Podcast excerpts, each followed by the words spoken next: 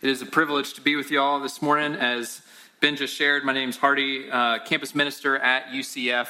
Um, it is a um, privilege to do campus ministry, and it's uh, even more a privilege to come and be with churches like yourselves who partner with our ministry. In effect, churches like you think college students need a pastor in that formative season where they go to campus. And so, through y'all's partnerships and partnerships of other churches in the area, um, y'all have sent me to the campus to proclaim the good news of Jesus. Um, and we have a fellowship on campus where we uh, meet in large groups. I do one on one discipleship uh, with many students and uh, lead Bible studies throughout the week. And we couldn't do that work uh, without y'all, so we are so grateful. Uh, this morning, I am uh, glad to preach uh, to you from Acts. We will be in Acts. Um, I think I actually texted Ben um, one verse wrong. We're going to be in Acts 1, uh, verses 4 through 11. So if it's not on the screen, that's my mistake. Um, while you turn there, or if it's on the screen, um, I am, again, just so grateful for this opportunity. I don't take this uh, lightly to be um, with you all to uh, be preaching God's word. And so let's uh, turn to him now uh, and hear from him, and afterwards we will say a prayer of illumination. So, Acts chapter 1. This is God's word. And while staying with them, he ordered them not to depart from Jerusalem, but to wait for the promise of the Father, which he said, You heard from me. For John baptized with water, but you will be baptized with the Holy Spirit not many days from now. So when they had come together, they asked him, Lord, will you at this time restore the kingdom to Israel? He said to them, It is not for you to know the times or seasons that the Father has fixed by his own authority, but you will receive power when the Holy Spirit has come upon you. And you will be my witnesses in Jerusalem, in all Judea and Samaria, and to the end of the earth. When he had said these things, as they were looking on, he was lifted up, and a cloud took him out of their sight. And while they were gazing into heaven as he went, behold, two men stood uh, by them in white robes and said, Men of Galilee, why do you stand looking into heaven? This Jesus, who is taken up from you into heaven, will come in the same way as you saw him go into heaven.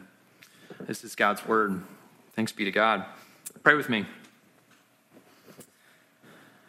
Father, Son, Holy Spirit, uh, you know every single heart in this place uh, and perhaps even listening online.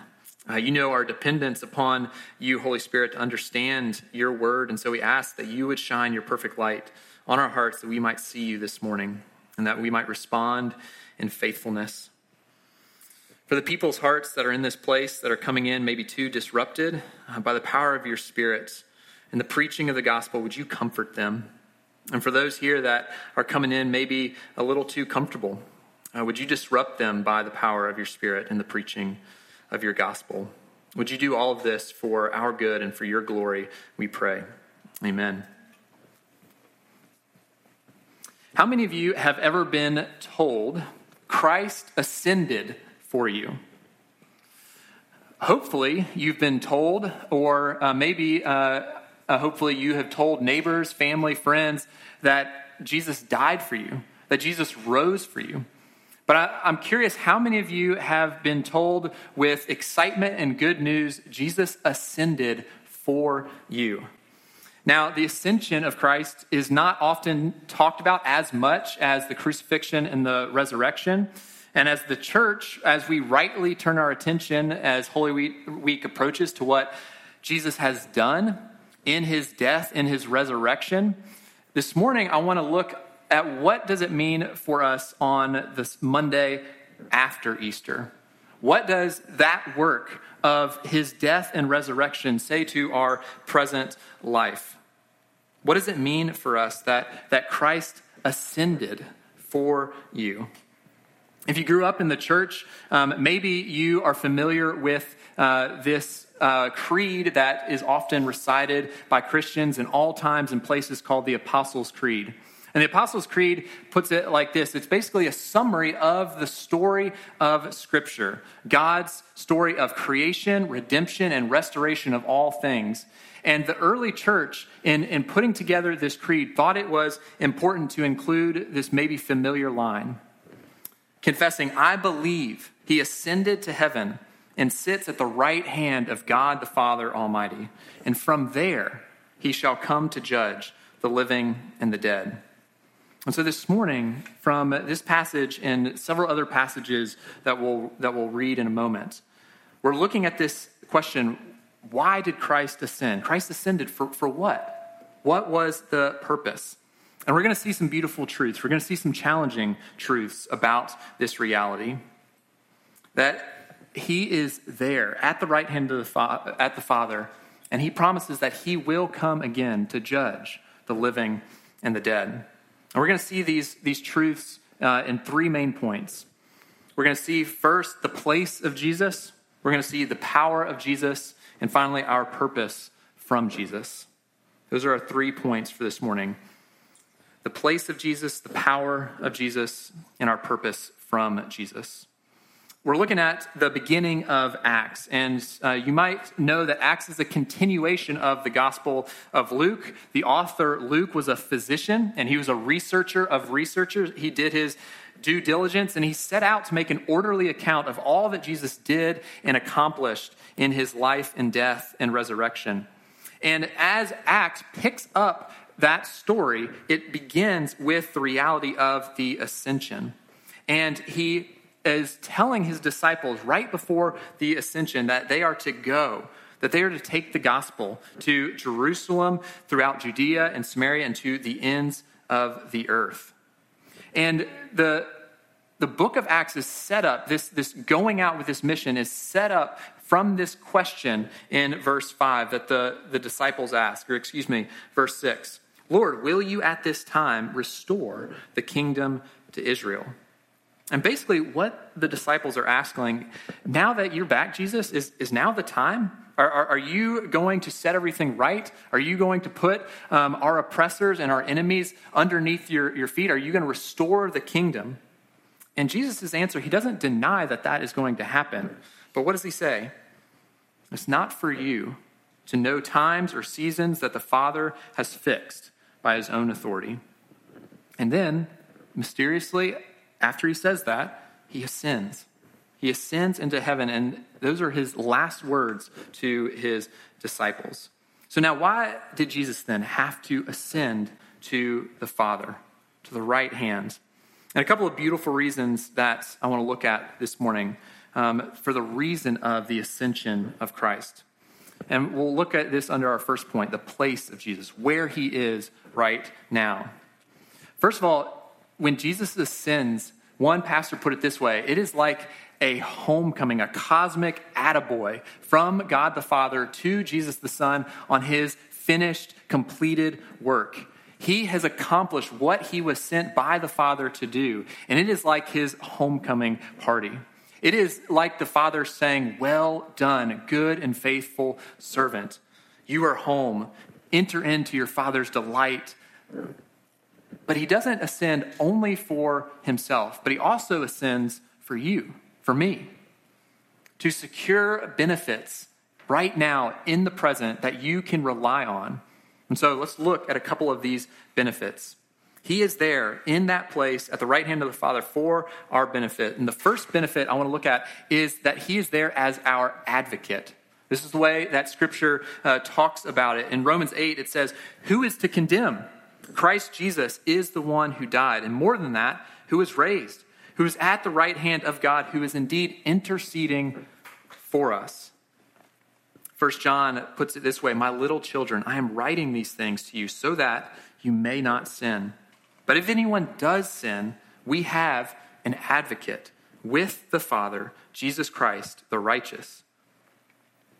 And so, what we see here as our advocate, as our defender, he is interceding for us. So, in those moments when your sin, when your failures, when, when you are told that you are not worthy to carry the name Christian, we have an advocate. We have one who is at the right hand of the Father, who is interceding for us. When the accuser himself whispers lies to you that you are too shameful, you are too dreadful, you are too unworthy to come to the Father, the ascension of Christ invites us to lift our eyes to the benefit we have that we have an advocate, a defender at the Father's side, interceding for us. And what's beautiful about this is that he is not interceding on behalf of your righteousness, what you've done, but he's interceding on our behalf according to his righteousness, what he's done. It's not as if he's at the right side of the Father saying, hey, he really didn't mean it. He's promised to do better. I know she messed up again, but just trust me, she'll, she'll, she'll get it together. No, what is he doing?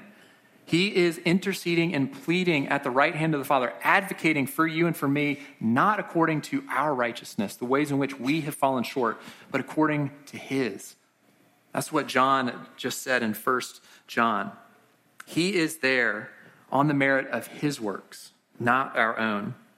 And that's the first major benefit that we have because it has never been, it was not, it is not, and it will never be up to us to have our position before God secured by our own works. Jesus, as our advocate at the right hand of the Father, has secured that benefit for us. It is ours in Christ. That's the first benefit. But second, what we see is that as our advocate, as the one who has ascended into the presence of God, we can look and be confident that our own flesh, our humanity, is in heaven. Jesus is in heaven. In regards to his human nature, he is in the presence of God with God. He is no longer present on earth in his human nature. Now, he is still true to his promise, never to leave us or forsake us um, by his divine nature, but it is a great comfort that his human nature is in heaven, that he is with the Father. He has not left us or forsaken us, but he has gone to the Father to give us the benefit of knowing that our humanity is in heaven, to prepare a place for us. John 14 puts it this way In my Father's house are many rooms. If it were not so, would I have told you that I go to prepare a place for you? And if I go and prepare a place for you, I will come again and will take you to myself, that where I am, you may be also. In his prayer the night before, he was crucified, he prayed this to the Father Father, I desire that they also, whom you have given me, may be with me, where I am, to see my glory that you have given me because you loved me before the foundation of the world. Paul puts it this way in Ephesians 2 But God, being rich in mercy because of the great love with which he loved us, even when we were dead in our trespasses, made us alive together with Christ. By grace, you have been saved. And listen, and raised us up with him and seated us with him in the heavenly places in Christ Jesus. The author of Hebrews says, Since then we have a great high priest who has passed through the heavens, Jesus, the Son of God. Let us hold fast our confession. He goes on to say, The former priests were many in number because they were prevented by death from continuing in office, but he holds his priesthood permanently because he continues forever. Consequently, he is able to save to the uttermost those who draw near to God through him. What's the takeaway from, from all those passages? Our own flesh, our humanity is in heaven. It is a promise and a pledge from him, as we just heard from these passages, that because Jesus, our head, is in heaven, he will take us, his body, to be with him. He will take us home. There's great confidence in this that we are not left alone in this fallen and broken world. That this fallen and broken world is not our true home, but Christ, our head, has actually gone before us to secure our home for us and promises to bring us with him. It's a place for you.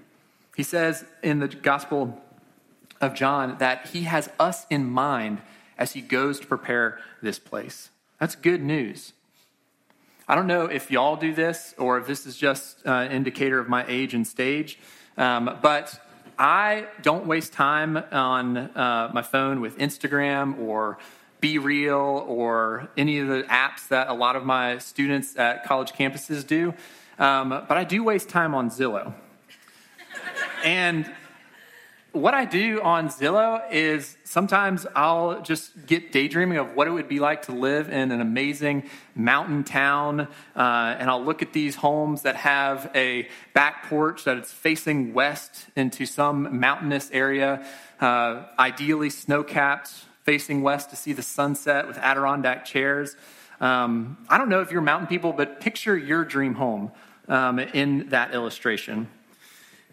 And sometimes what I'll see in these ads is that the house is pending, and I'll be like, bummer, I missed my chance of this $4 million property. Um, but in curiosity, I'll want to go and see, like, who's, who's buying this? And so imagine you go and you, you, you look up who is buying this dream home for you. And when, when you find out the name, what you read there is your name. Your name is the pending owner of this home, signed for by Jesus. It is guaranteed, it is yours. And should you ever doubt and think and have thoughts, oh, I could never deserve, I could never afford, I could never have a place like this. You get in the mail the deed to the house as a guarantee of the down payment that has been purchased that home in your name. That's what Jesus is saying here is that he has prepared a place for you. He has sent the Holy Spirit as a down payment, as a seal, as a guarantee that where he is, he will bring you also. And so when we have those moments where our sin or maybe even the, the uh, accuser, our enemy, tells us, You are not worthy, you are forsaken, you do not have a home with God, you cannot draw near to him. We have the Spirit that He has poured out, that He has given, that invites us to lift our eyes to see our Savior, our advocate, our defender in the presence of God, knowing that we have a place in heaven too because he has promised to bring us there. He's prepared that place. He has you in mind as he has prepared it. It is for you. That's one of the amazing benefits of Christ ascending, being in heaven for us. So that's the first thing I want us to see about the, the place of Jesus. But secondly, I want us also to consider the power of Jesus from his ascension. It says that uh, in Scripture, he sits at the right hand of God. And so when he ascended and sits at the right hand, promising to bring judgment to the living and the dead, what does that mean? Well, basically, it is indicating a posture of completion of his work and a posture of authority from that place. First, as an indicator of a posture of completion, the author of Hebrews says, day after day, speaking about priests, day after day, every priest stands and performs his religious duties again and again, and he offers the same sacrifices, which can never take away sins. But when this priest, that is Jesus, had offered for all time one sacrifice for sins, he sat down at the right hand of God. And since that time, he waits for his enemies to be made his footstool, because by one sacrifice he has made perfect forever those who are being made holy. You see, the priests of the Old Testament were many in number, and they were always working, always on their feet. And as soon as one got off the clock, another one would clock in and be offering sacrifices day in, day out, week in, week out, year in, year out. But with Jesus, the work of the sacrifice is done, it is complete. And so, in addition to him sitting in this posture of completion, sitting down, the, the sacrifice that was necessary for us to enter into the presence of God, that being complete, it also is an indication or a posture of authority. He's at the right hand of power, ruling all things with the Father. He is in the place of power until the time when his disciples were asking about in verse 5. And he will return and he will make his enemies his footstool and restore the kingdom of God. And it's from that posture of authority he is going to come and judge. And we see that in verse 11 this idea that he will come again, that he will come to judge the living and the dead. Statistically, I know that this is an unpopular topic to consider. But just as Scripture holds out and holds forth God as praiseworthy for being Savior, just as Scripture holds out um, God as being praise, praiseworthy for being King and Lord, Scripture also holds out God as praiseworthy for being a judge, for, for one who is going to judge. And so the question for you this morning is do you believe that? Do you believe that it is good news, that it is praiseworthy that God is judge? Scripture would say that it is. The idea of God's judgment is actually good news. And many of us are very uncomfortable with that idea. Um, we're uncomfortable with the topic of a God who judges, but we get even more uncomfortable with the idea of a God who might judge us. But that's what Scripture holds out that Christian and unchristian alike all will stand before God and be judged. And this is a reality to be praised. Why is that? Well, on the whole, most people, most people, if you were to ask uh, in America, they believe in some, some form of final judgment. Um, there was an article several years ago in the Atlantic that, that cited a Barna Research Group study. And it said that showing that while 71% of Americans believe people will go to hell, just 0.005%, that is five one thousandths of a percent, think that they themselves are in real danger of going there. To give that context, if that were true in my context as campus minister at UCF, um, last I checked, it's actually around 70,000 students, so it is a massive school. Um, so the place that I do ministry at, roughly 70,000 students, if that stat was true, this means that only 3.5 students out of that 70,000 believe that they are in any real danger of going to hell, of being on the wrong side of God's judgment. 3.5 out of 70,000 believe that they are in any real danger of suffering in hell. But compare that. Compare that to what Jesus says about the judgment.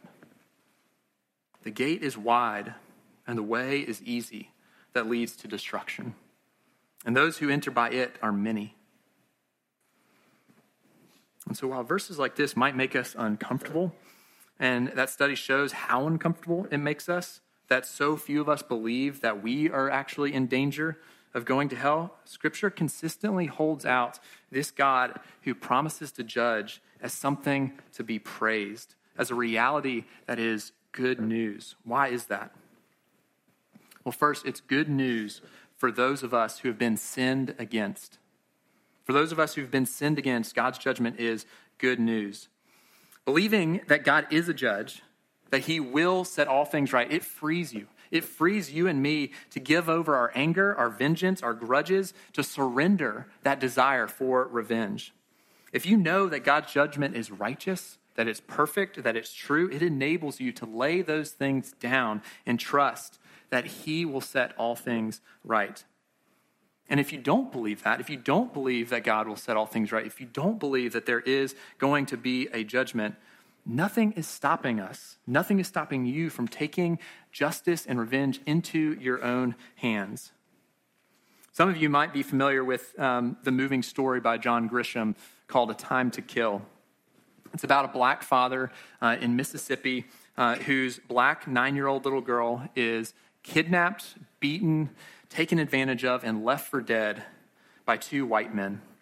Carl Lee Hailey, the father, he knows that these men will be tried by not a jury of his peers, but a jury of their peers. And knowing that, he knows that they will not receive justice, that they will be set free. And so, knowing this reality, he takes justice into his own hands. And he decides that he is going to murder these men. And so he does just that and murders them on the courthouse steps. And the motive is clear. The motive in the story is clear. With the prospect of there being no justice, what prevents us from taking vengeance into our own hands? Miroslav Volf is a philosopher um, and a Yale professor. Um, he explained it this way. He said the practice of nonviolence, the practice of nonviolence requires a belief in divine vengeance. He goes on to say, My thesis will be unpopular with many in the West, but imagine speaking to people as I have, whose cities and villages have been first plundered, then burned and leveled to the ground, whose daughters and sisters have been taken advantage of, whose father and brothers have had their throats slit. Your point to them, we should not retaliate? Why not? I say is an object of ridicule. The only means of prohibiting violence by us is to insist that violence is only legitimate when it comes from God. Violence thrives today, secretly nourished by the belief that God refuses to take the sword. It takes the quiet of a suburb for the birth of this, of this thesis that human nonviolence is a result of God who refuses to judge. In a scorched land soaked in the blood of the innocent, the idea will invariably die, like other pleasant captivities of the liberal mind. If God were not angry at injustice and deception and did not make a final end of violence, that God would not be worthy of our worship. That was a long quote, but in other words, what he's saying is if you believe that God is just a God of love and not judgment, what, what he is saying is that is some suburban, cul de sac, gated community, penthouse theology. It is so far removed from the injustices and the terrors of this world that only that belief can thrive in a posture of privilege and protection and distance from the, the realities of evil and suffering in this world. But if what the Bible claims is true, that God will judge, then this is good news. It is good news for those who have been sinned against. And if you're honest with yourself for just a moment, I think, I think most of us know this. We know this down in our bones. Um, it's why you and I cheer at the end of movies. Uh, when the cause for good is looking bleak and seemingly outmatched by evil and all the schemes of the enemies, and at the last minute, the good guys come through. What do we do? We cheer, we, we breathe a sigh of relief, we cry, we rejoice. Whether it's in Harry Potter and the Deathly Hallows, when, when Harry is killed by Voldemort and he brings all his followers, the Death Eaters, triumphantly into Hogwarts and, and asks all the rebels of his evil cause to swear allegiance now or forever be an enemy. But at the last moment, Harry comes back and he fights um, and, and turns the tide, and they end up winning. When I saw that in theaters, the theater actually burst out into um, cheers when Molly Weasley killed Bellatrix Lestrange, one of the most evil characters in the books. Why? Because you know it in your bones that you want good to triumph over evil. You want evil to have to answer to the judgment. And so, whether it's Harry Potter or whether it's um, Lord of the Rings in in Helm's Deep, when Aragorn and the riders of Rohan they are backed up into the fortress, and this terrible, ugly army of orcs and Uruk-hai, these goblin men, and are in massive number, pushing them back, breaking forth the walls. And Aragorn and his riders are backing up more and more into the fortress. They can hear their women and children that they're trying to protect. And in one last effort, they ride out, trying to conquer the enemy knowing that they likely will be defeated. But at that moment, they look up to the left, and what do they see? Gandalf, the white, the white rider coming to judge. And as he rides down with his army, he tramples over all of this ugly, def, uh, just deformed evil and triumphs. And what do we do? We cheer, we rejoice, we long for that. Why? Y'all, if, if you're here this morning and you aren't sure about Christianity, if you're not convinced, but your heart cheers in those moments at, in, in literature when evil is defeated, um, there is at least a part of your heart that longs for what Christian scriptures have believed and held out and made abundantly clear that there is one who will come to defeat all evil. That that is our hope. Revelation puts it this way then I saw heaven opened, and behold, a white horse. The one sitting on it is called faithful and true, and in righteousness he judges and makes war. His eyes are like a flame of fire, and on his head are many diadems. And he has a name written that no one knows but himself. He is clothed in a robe dipped in blood, and the name by which he is called is the Word of God. And the armies of heaven, arrayed in fine linen, white and pure, were following him on white horses. And from his mouth comes a sharp sword with which to strike down the nations, and he will rule them with a rod of iron. He will tread the winepress of the fury of the wrath of God the Almighty. This is good news for those who have been sinned against, for those who have experienced evil, for those who have experienced injustice, abuse, that there is one to come that will put all things right. But it's also good news not only for those sinned against, but it's good news for sinners as well. And why is that? I love the way the Heidelberg Catechism puts this. it asks in question form What comfort is it to you that Christ will come to judge the living and the dead? Answer In all my sorrow and persecution, I lift up my head and eagerly await as judge from heaven the very same person who before has submitted himself to the judgment of God for my sake and has removed all the curse from me.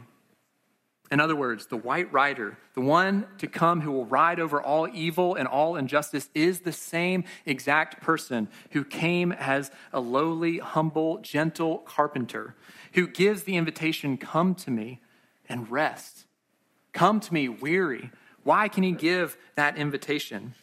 Because he submitted himself to God's judgment on your behalf. And therefore, there is therefore now no condemnation for you if you are in Christ. If, if he is in your place taking on the judgment of God, there is therefore now no condemnation for you. That is yours. So it is good news, not only for those sinned against, but for sinners, because the very same person who before has submitted himself to the judgment of God for my sake. And so if you're not convinced of Christianity this morning, if you're here, um, I think also there's an opportunity for this to be really good news for you this morning. And why do I believe that? Well, I believe what Scripture says. And Scripture says this How will they call on him in whom they have not believed? And how are they to believe in him who they have never heard? And how are they to hear without someone preaching? Well, I'm here this morning preaching to you. Um, I'm here and you are hearing the gospel. You are hearing the good news. And maybe you find yourself wanting to believe this for the very first time. And I believe what Scripture says is true that you have an opportunity to call upon one whom Scripture says bestows. He bestows his riches on all who call on him. And for everyone who calls on the name of the Lord will be saved. That is good news for you this morning. And if that's you, if you're if you're wanting to believe this for the first time, I'd invite you come talk to me after the service. Come talk to Ben. Come talk to some of the leaders here at New City. Ask us what does it mean to believe. Ask your um, your leaders in this church story of what does it mean to follow this one who ascended for you and promises to come and judge.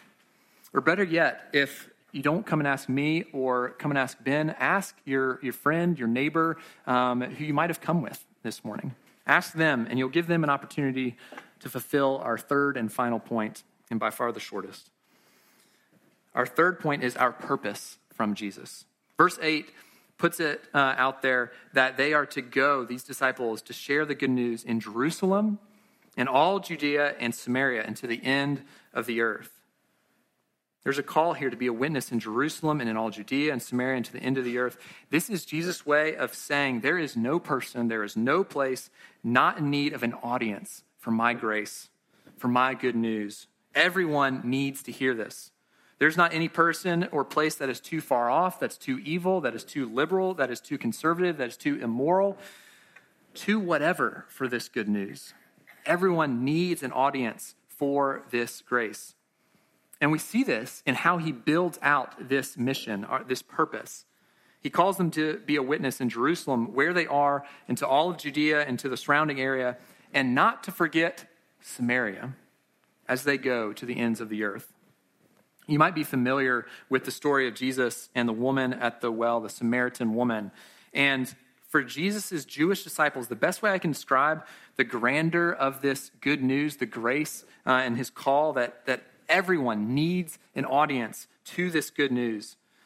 By Jesus calling them to go to Samaria.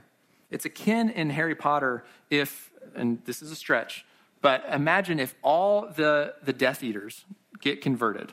Um, all of uh, the evil ones in the story get converted, and they and he tells them, "You now go to the Mudbloods." The Mudbloods in Harry Potter are um, the children of muggles and magic folk, this intermarriage um, that the, the Death Eaters think is a, um, a just a, a shame to the magic community. And in effect, Jesus is saying, go to those people, the most unlikely. For the Samaritans, they had intermarried with Jewish oppressors. Um, so racially, they were um, enemies of the Jewish people. And what Jesus is saying is, even though they are looked down upon by the Jews, go to them. You're witnessing to the ends of the into the ends of the earth. You need to go to the unwanted, to the unlikely, to the stubborn, to the traitors. That is the call. He's also saying, though, in calling them to go to the Samaritans, not only to go to the people that um, you um, have maybe racial tensions with, but also who think differently than you. The Samaritans uh, were heretics, to put it bluntly. They didn't uh, believe in a lot of things, but one of the things they held was the first five books of the Bible were, were the only books that were scripture, and the rest of the Jewish scriptures were not. And so, what Jesus is saying is go to those who think differently than you. Share the good news with those who don't agree with you. Go to them, give them an audience for my grace. There's not one person that you know that is not in need of this audience for his grace.